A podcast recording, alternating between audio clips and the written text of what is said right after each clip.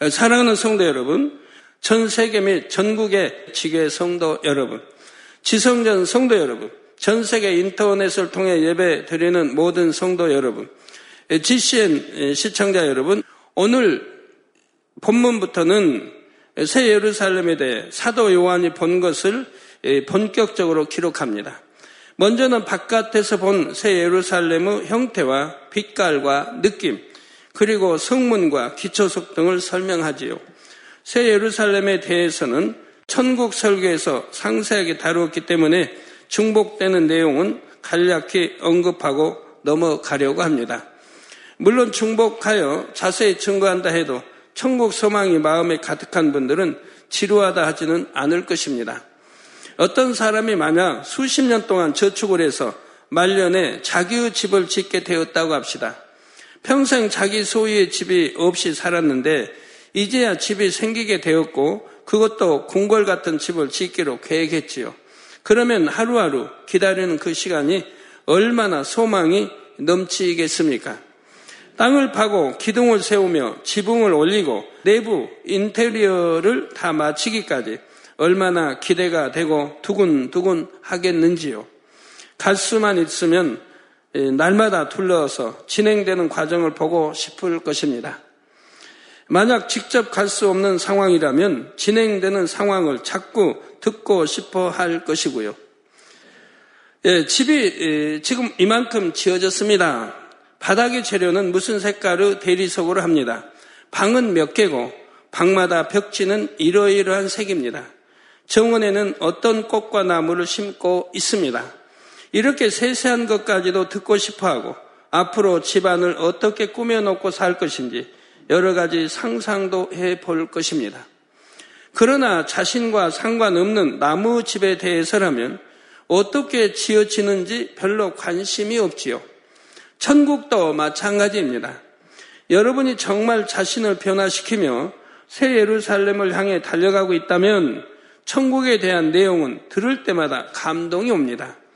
막연히 그런 데가 있나 보다 하는 것이 아니라 더 알고 싶고 더 듣고 싶고 자꾸 자꾸 들어도 행복하고 감사하지요.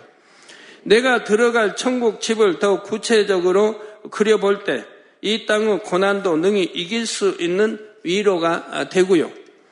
오늘도 말씀을 통해 여러분의 마음의 위로가 더하며 날마다 더 성결되며 뜨겁게 충성할 수 있는 능력이 더해지기를 주님의 이름으로 축원합니다.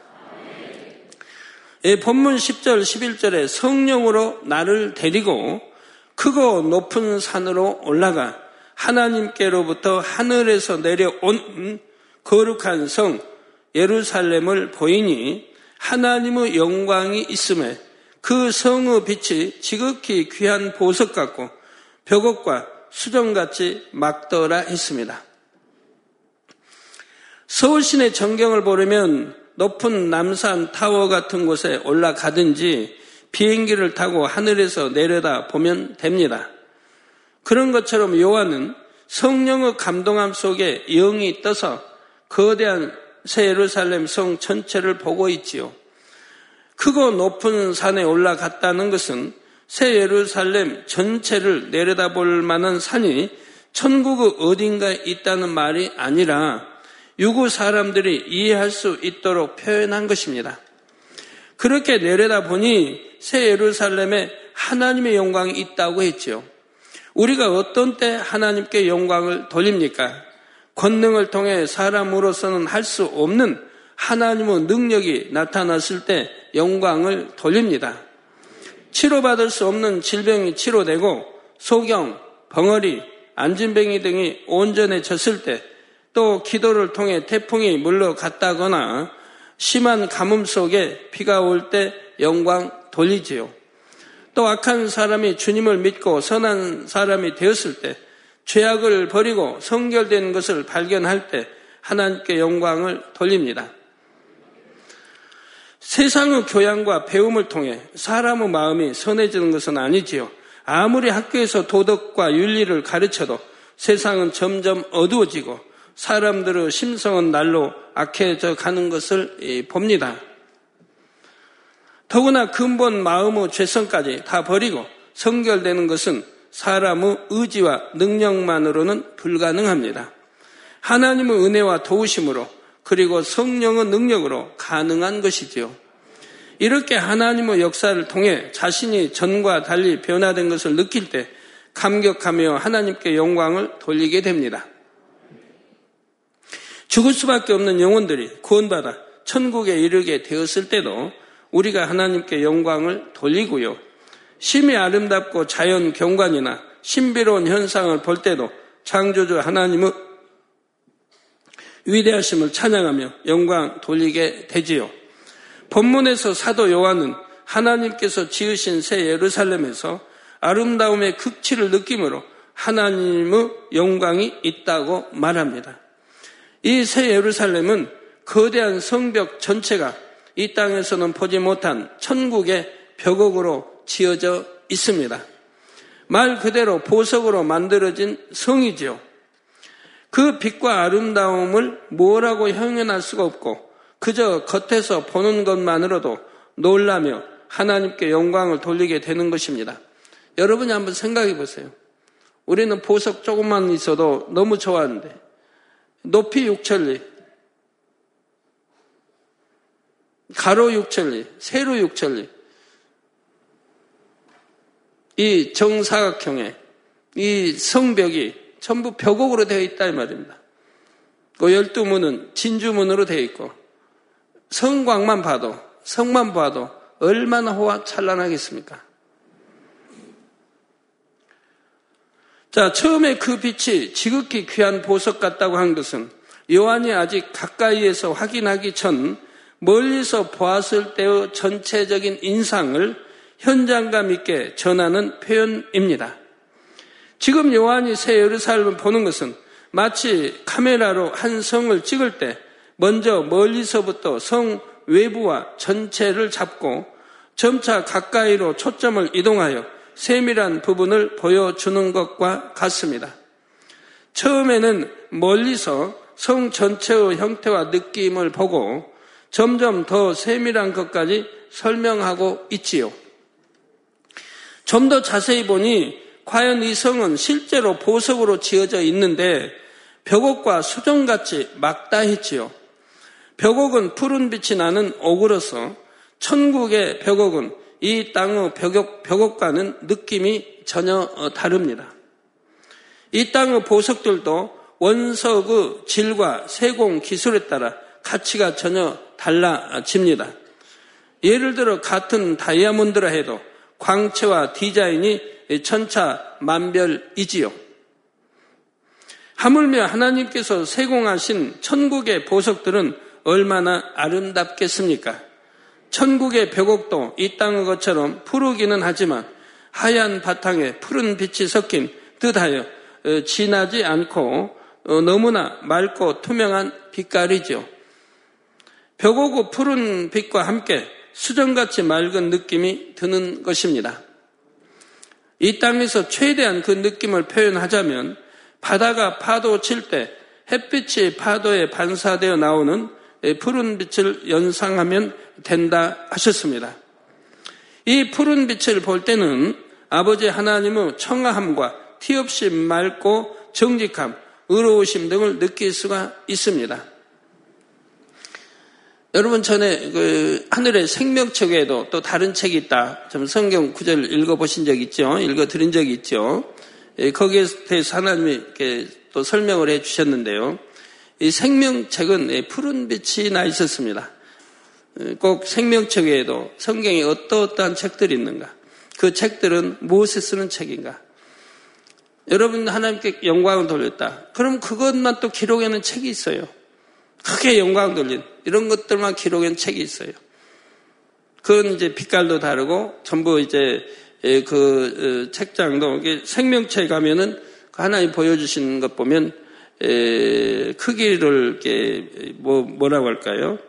음 뭐 대학로부터 훨씬 큰 한 뭐 이 정도 어, 크기의 두께는 뭐 한 이 정도 이렇게 두꺼운 그런 생명책은 푸른 빛으로 돼 있었고요. 표지가 또 다른 책은 거기 황금빛 뭐 여러 가지가 있습니다. 그책 어, 책 내용에 따라 책 표지 내용에 따라서 이렇게 색깔이 다릅니다. 그런 책이 여러 가지가 또 있어요. 종류가. 예, 그래서 이 푸른 빛을 볼 때는 아버지 하나님의 청함과 티 없이 맑고 정직함, 의로우심 등을 느낄 수가 있습니다. 이렇게 아름다운 벽옥으로 만들어진 성을 볼 때 요한은 그 아름다움과 영화로움에 대해 저절로 하나님께 영광을 돌리게 되었지요. 새 예루살렘의 빛이 지극히 귀한 보석 같고 벽옥과 수정같이 막더라 한 것은 장차 우리가 그곳에서 누리게 될 삶이 어떠한 삶인가를 깨닫게 해 줍니다. 사람으로서는 상상할 수 없는 영의 삶으로 이 땅의 유구 삶과는 피할 수 없는 너무나 영화롭고 신비한 삶을 살게 되지요. 또한 영적으로 벽옥은 믿음을 의미합니다. 벽돌을 하나하나 쌓아 성을 이루듯이 새 예루살렘 성은 우리가 믿음의 단계를 하나하나 쌓아 최고의 믿음인 5단계 이르면 들어가는 것입니다. 그래서 하나님께서는 새 예루살렘의 성벽을 벽옥으로 이뤄 놓으신 것입니다. 12절에 크고 높은 성곽이 있고 열두 문이 있는데 문에 열두 천사가 있고 그 문들 위에 이름을 썼으니 이스라엘 자손 열두 지파의 이름들이라 했습니다.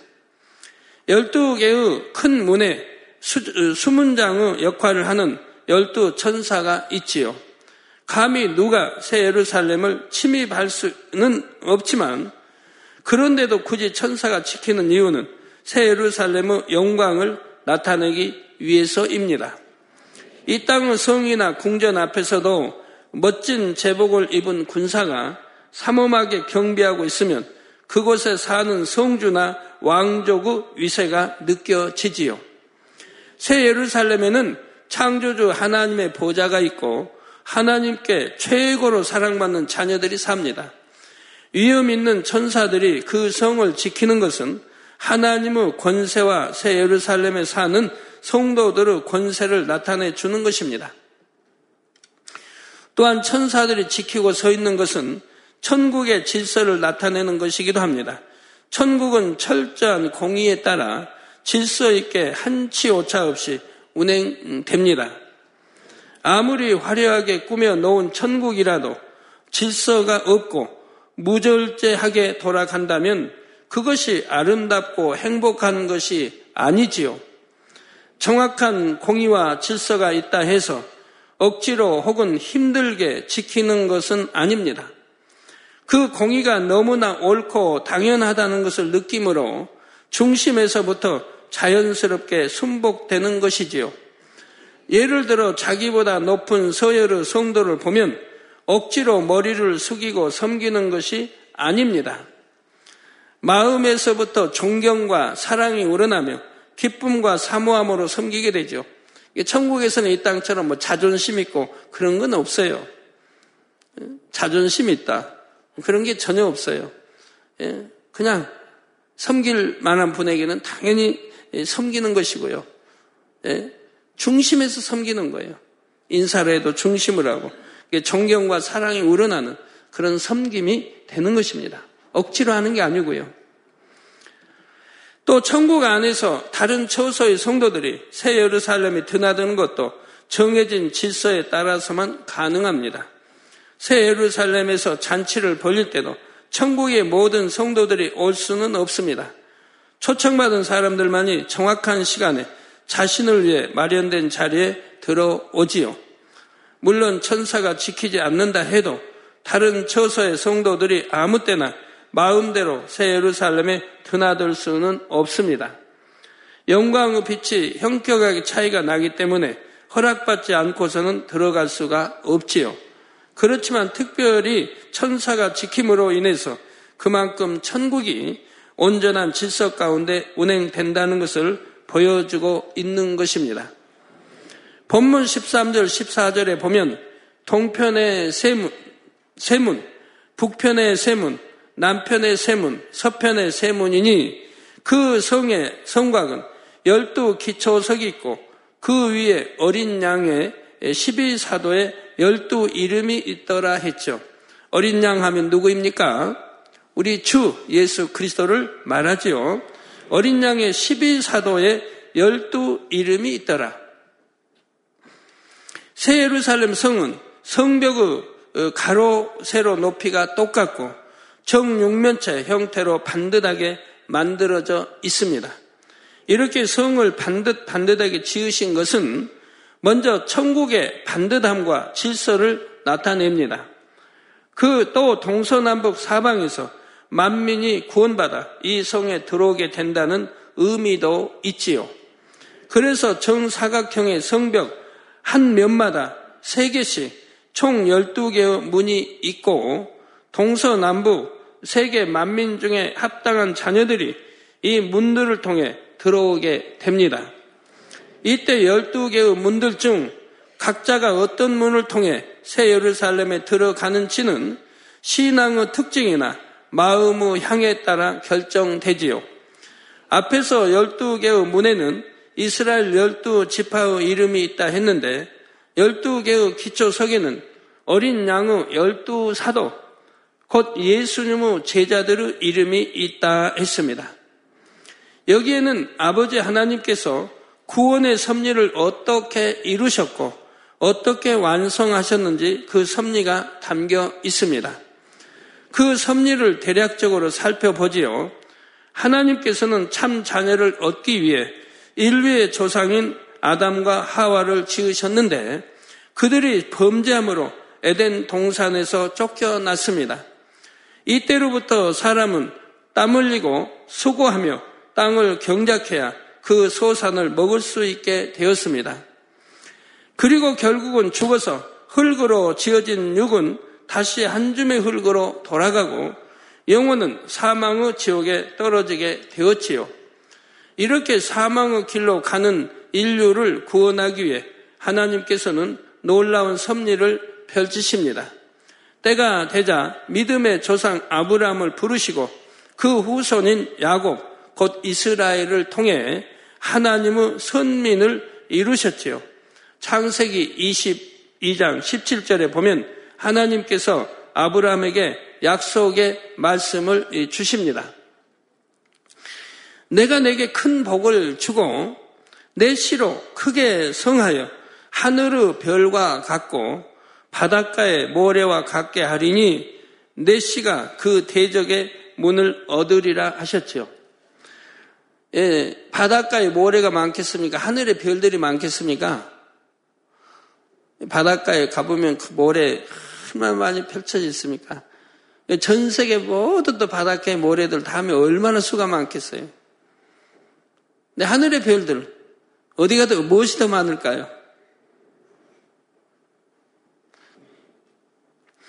자, 이 말씀대로 하나님께서는 아브라함의 후손으로 한 나라를 이루게 하십니다.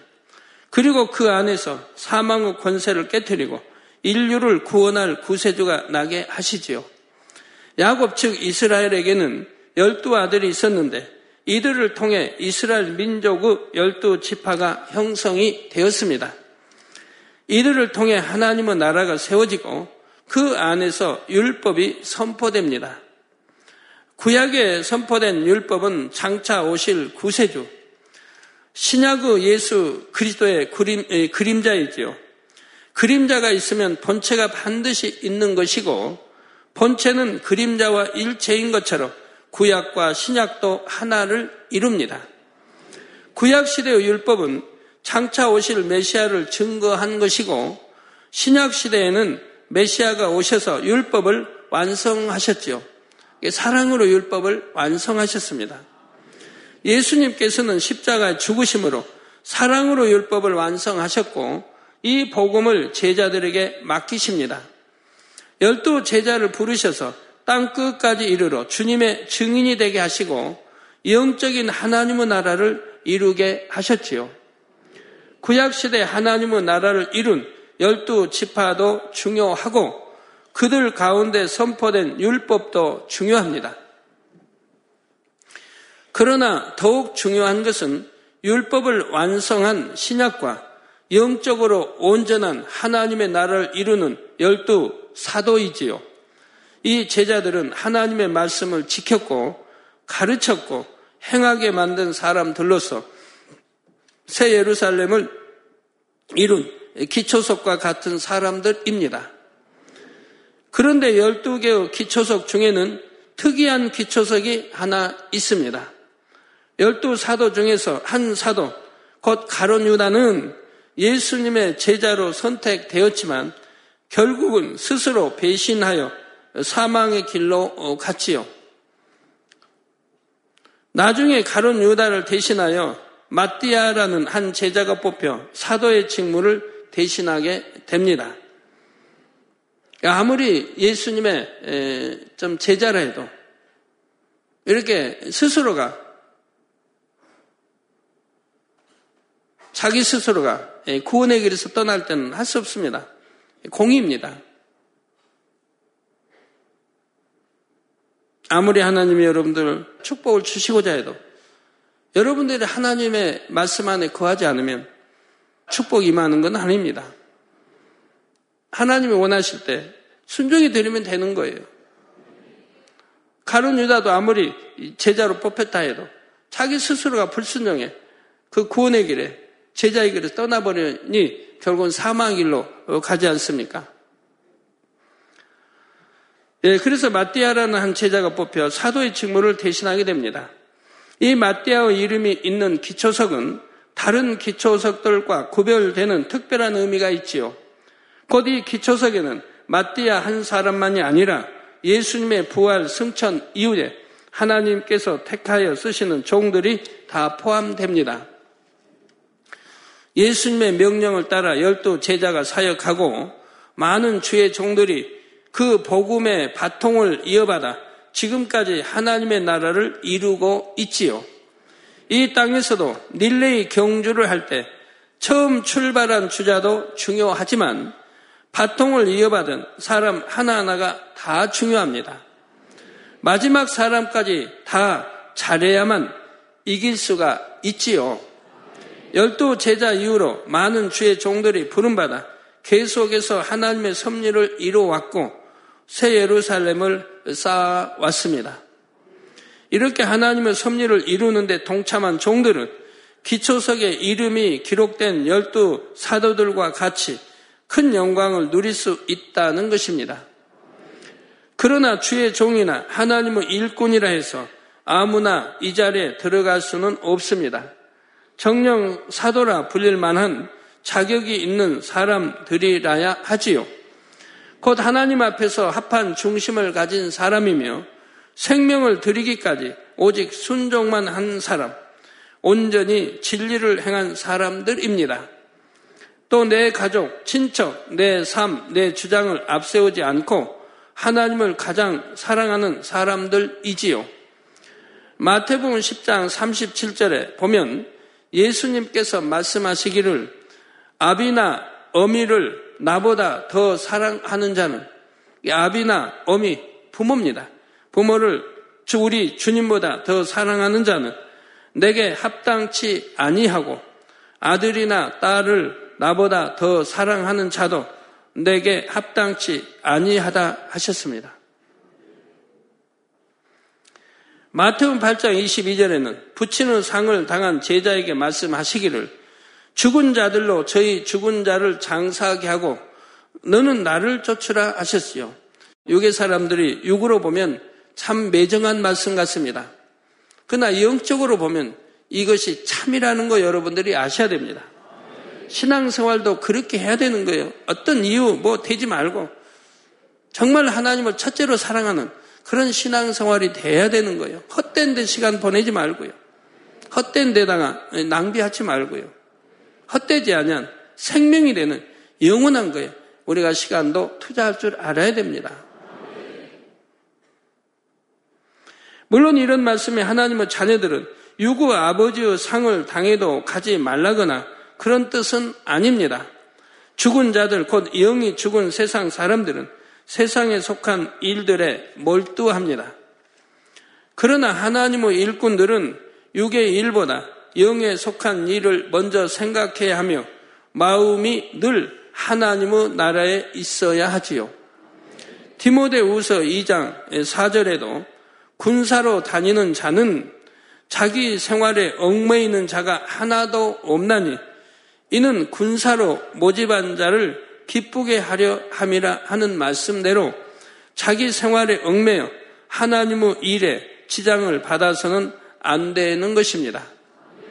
바로 이렇게 합당한 자격을 갖춘 사람들은 영광스러운 열두 번째 사도의 자리에 들어갈 수가 있습니다. 결론을 말씀드립니다. 사랑하는 성도 여러분. 새 예루살렘은 사랑으로만 아니라 철저한 공의로 지어진 성입니다. 사람들은 공의와 사랑이라는 말을 들을 때 사랑이라는 말은 좋지만 공이라는 말은 부담스럽게 여기기도 합니다. 자, 그러나 공의가 없는 사랑은 그다지 빛을 발하지 못합니다. 공의는 두렵고 힘든 것이 아니라 사랑을 더 온전하게 하며 아름답게 만드는 기본 틀과 같은 역할을 하지요. 더 사랑을 온전케 해주는 거예요, 공의가. 쉬운 비유를 들어 정말로 지혜로운 부모는 아무리 귀한 자녀라 해도 무조건 아이가 원하는 대로만 해 주지는 않습니다. 어릴 때는 오냐 오냐 하고 다 받아주는 부모님이 좋다고 생각할 수도 있지요. 그러나 여러분이 장성하여 지각이 생기면 그런 것이 진정한 사랑이 아니라는 사실을 깨닫게 됩니다. 여러분 자녀들 키울 때요. 이제 이 재단과 진리 말씀을 듣다 보면 후회스러운 게 참 많을 겁니다. 내가 자녀들을 잘못 키웠구나. 자녀들 키울 때도 이 사랑과 공의가 꼭 필요합니다. 그런데 어떤 사람들은 사랑 없이 공의로만 있습니다. 너무 엄격하게 교육을 하고 엄격하게 자녀들을 키운 거예요. 그건 그게 그 자녀들이 성장하다 보면 부모의 말씀에 잘 순종하는 게 아닙니다. 순종한다 해도 억지가 돼버리고요. 많이 또 빗나가려고 하는 것을 보게 됩니다. 사랑이 없는 이 공의 안에만 키웠기 때문에 그래요. 사랑과 공의를 적절하게 배합해서 자녀들을 키워나가야 되는 거예요. 그래야 자녀들이 빗나가지 않고 선하고 착하게 우리 주님 닮아 자라게 되는 겁니다. 물론 부모의 사랑을 느낄 수 있도록 풍성하게 표현해 주는 것도 중요하지요. 그러나 동시에 아이에게 반드시 해야 할 일과 해서는 안 되는 일을 가르쳐야 하며 마음 아프지만 엄히 책망해야 할 때도 있습니다. 그럴 때라야 아이들이 스스로를 절제할 수 있고 사랑스러운 인격체로 반듯하게 성장하여 집 밖에 나가서도 인정을 받는 것이죠. 이게 너무 엄격하게 공이 이제 엄격하게 그런 게 아니고요. 엄격할 때는 엄격하되 또 사랑을 줄 때는 사랑을 주고 사랑과 공의를 잘 배합해서 키워야 한다 이 말입니다. 또 여러분이 교회 안에서 머리를 뽑을 때도 어떤 사람을 뽑습니까? 단지 온순하고 남과 부딪히지 않고 성격이 좋다고만 해서 뽑는 것이 아닙니다. 진리 안에서 옳고 그름을 정확히 분별할 수 있고 때를 쫓아 꼭 필요할 때는 맺고 끊는 것을 확실히 할 수도 있어야 하지요. 부드럽고 선하여 상처 주지 않는 마음이라면 다른 영혼들에게 편안함을 줄 수는 있습니다. 그러나 그 온유함에 반드시 의로움이 겸해져야 영혼들을 진리 안으로 인도할 수 있고 영적인 참 평안을 줄 수가 있지요.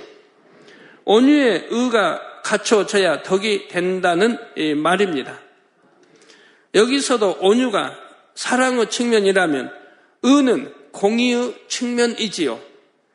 물론 사랑이 부족하고 의가 강한 사람은 남들이 보이게 차갑고 딱딱하게 보이거나 자신, 자기 자신까지 힘들게 만들기도 합니다. 그러나 온유와 사랑이 더해진 공의는 사람을 사람을 더 아름답고 존귀하게 만들어 어, 줍니다. 또한 그 의를 가지고 다른 사람을 힘들게 하는 것이 아니라 빛과 어둠을 분별할 수 있게 해 주고 그래서 영적인 기쁨을 주지요. 바로 이런 원리가 새 예루살렘 안에 담겨 있습니다. 새 예루살렘은 하나님의 사랑이 가득하고 자유로움과 행복, 평안이 가득한 곳입니다. 그러면서도 하나님의 공의로우신 성품이 곳곳에 배어 있지요. 성벽도 대충대충 지어진 것이 아니라 반듯한 정사각형이며 처음부터 크기를 정확히 정해 놓으셨습니다. 성벽의 크기에도 열두 문과 열두 기초석에도 경작의 섭리가 섬세하게 깃들어 있지요. 성 안에 지어진 모든 집들도 그 크기와 재료, 모양에 다 의미가 있고 그 안의 성도들도 흐지부지한 것이 아니라 너무나 규모 있고 절도 있는 삶을 살고요. 그런 것이 없이 무절제하게 산다면 그 안에 사랑이 있다고 할 수도 없습니다. 만약에 우리 고속도로에 경찰이 없다고 해봐요. 그리고 그 뭐 몰래 카메라 뭐 찍는 것도 없다고 한번 해봐요. 그러면 그게 사랑이고 좋은 거겠습니까? 약자는 참 힘들 겁니다. 강자는 그냥 무조건 싱하고 뭐 달려가고 할지 몰라도 약자는 두렵고 힘들 거예요. 질서도 없고 뭐 엉망으로 달지. 누구는 그냥 200km도 달리고 막 쌩쌩하고 달리고 조그만 차 타는 사람은 100km 달리고 힘들게 버게 갈 것이고 막 옆에 그냥 싱하고 달려가고 뭐큰 차도 그러고 아마 엉망일 겁니다. 법이 없다면 그런다 이 말이에요. 자유롭게 마음대로 하라고 해봐요. 뭐, 뭐가 되겠는가? 질서도 깨져버릴 것이고, 그 안에 무슨 사랑과, 사랑이 있겠습니까? 하나님 나라도 마찬가지입니다. 공의가 있어야 하는 거예요. 사랑만 있다고 되는 거 아니에요. 사랑과 공의가 조화를 잘 이루어야 되는 것이라 이 말입니다. 천국은 그렇게 되어 있다 이 말이에요. 그러니까 질서 속에 아름답게 잘 돌아가도록 해 놓으셨다 이 말이에요. 이처럼 공의가 갖춰져 있기 때문에 새 예루살렘의 영광이 더 큰 것이고 그 안에서 성도들의 삶도 더 행복하고 영화로울 수가 있는 것입니다. 이 땅에서 행한 대로 갚아주신다고 성경은 누누이 말씀한 거예요. 이 땅에서 행한 대로, 심은 대로 갚아주신다. 이거 공의 아닙니까? 그리고 행한 대로 갚아주신 거예요, 천국 가면. 하나님을 첫째로 사랑한 사람들이라면 당연히 온 집에 충성했을 것이고 성결됐을 것이고 당연히 새 예루살렘에 들어갈 수 있지 않겠습니까? 하나님을 첫째로 사랑했다면 그런 사람들이 들어가죠, 당연히. 그러나 하나님이 그렇게 싫어하는 악을 행하고 죄를 짓는 사람들이라면 당연히 사랑과 공의에 못 들어갈 수도 있고 낙원에 갈 수도 있고 구원받지 못할 수도 있고 7년 안에 떨어질 수도 있고 하는 것이라 이 말입니다. 자, 사랑하는 성도님들은 이러한 아버지 하나님의 마음을 잘 깨달을 수 있으시기를 바랍니다. 공의와 사랑 가운데 온전하신 아버지 하나님의 마음을 닮은 자녀들이 되어 이 성에 들어갈 수 있는 자격을 신속하게 갖추시기 바랍니다. 더 나아가 많은 분들이 열두 기초석에 이름이 새겨진 사도들처럼 하나님의 경작의 섭리 가운데 큰 공을 세우고 장차 말할 수 없는 영광 중에 거하시기를 주님의 이름으로 축원합니다. 할렐루야 전능하신 사랑의 아버지 하나님, 이 시간 기도 받는 모든 성도님들 위해 안수하여 주옵소서. GCN 방송과 인터넷과 화상을 통해 기도받는 지 교회와 지 성전 그리고 전 세계 하나님의 자녀들 위에도 시공간을 초월하여 역사하여 주시기를 원합니다. 믿어지는 믿음을 주시고 부정적인 생각과 의심의 세력을 물리쳐 주옵시며 모든 시험 환란도 물리쳐 주옵소서. 머리부터 발끝까지 오장 육부 뼈 마디마디 온몸의 신경 조직 세포 등 아픈 곳마다 성령의 불로 태우시고 근본의 빛으로 역사하여 주옵소서. 예수 그리스도의 이름으로 명하노니 원수마귀 사단 모든 질병 균 연약함아 물러가라. 빛이 여임하라. 모든 불친 난치병도 성령의 불로 태워 깨끗하게 역사하여 주옵소서. 말라리아를 비롯한 모든 풍토병도 물리쳐 주옵소서. 깨끗함을 입을 지어다. 감기, 기침, 열, 몸살, 독감 등 각종 유행성 질병도 다 물러가라. 어떠한 유행성 질병 균도 틈타지 않게 지켜 주옵소서. 위암, 폐암, 간암, 유방암, 자궁암, 대장암, 피부암 등 각종 암과 에이즈, 백혈병, 뇌졸중, 고혈압, 저혈압, 심장병, 폐병, 위장병, 당뇨, 부인병, 피부병, 갑상선, 질환과 모든 염증도 깨끗게 하여 주옵소서. 소아마비, 중풍, 관절염, 디스크도 온전케 하여 주옵소서. 요통, 두통, 신경통을 비롯한 모든 통증은 사라질지어다. 간질, 자폐증, 우울증, 조울증, 노이로제 등 모든 정신질환도 물러가라. 모든 마비된 것도 풀어지고 일어나 걷고 뛸지어다. 눈도 잘 보이게 하옵시고 귀도 잘 들리게 하여 주옵소서. 소경은 눈을 뜨고 기머거리는 들으며 벙어리는 말할지어다. 각종 사고 후유증도 깨끗게 하시고 부러진 뼈도 붙여 주옵소서. 화상 입은 것도 온전케 하옵소서. 화기야 물러가라. 열도 물러가라. 아버지 흉터도 나지 않게 역사해 주시기를 원합니다. 마약을 비롯하여 각종 약물과 독극물 중독도 깨끗함을 입을 지어다. 죽은 신경과 세포가 살아나며 죽은 자도 살아나게 하여 주옵소서. 잉태어 축복도 주시기를 원합니다. 잉태 축복을 받으라 예수 그리스도의 이름으로 명하느니 원수마귀 사단아 하늘 공중 곳에 잡은 악의 영들아 물러가라. 그의 사자들도 물러갈지니라. 이 땅의 악한 영, 더러운 영, 거짓되고 간사한 영, 이간질하고 미혹하는 모든 어둠들은 물러가라.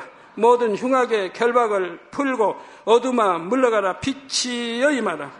아버지 하나님 부르짖어 기도할 수 있는 능력을 주시고 죄를 버리고 성결될 수 있는 능력을 주옵소서.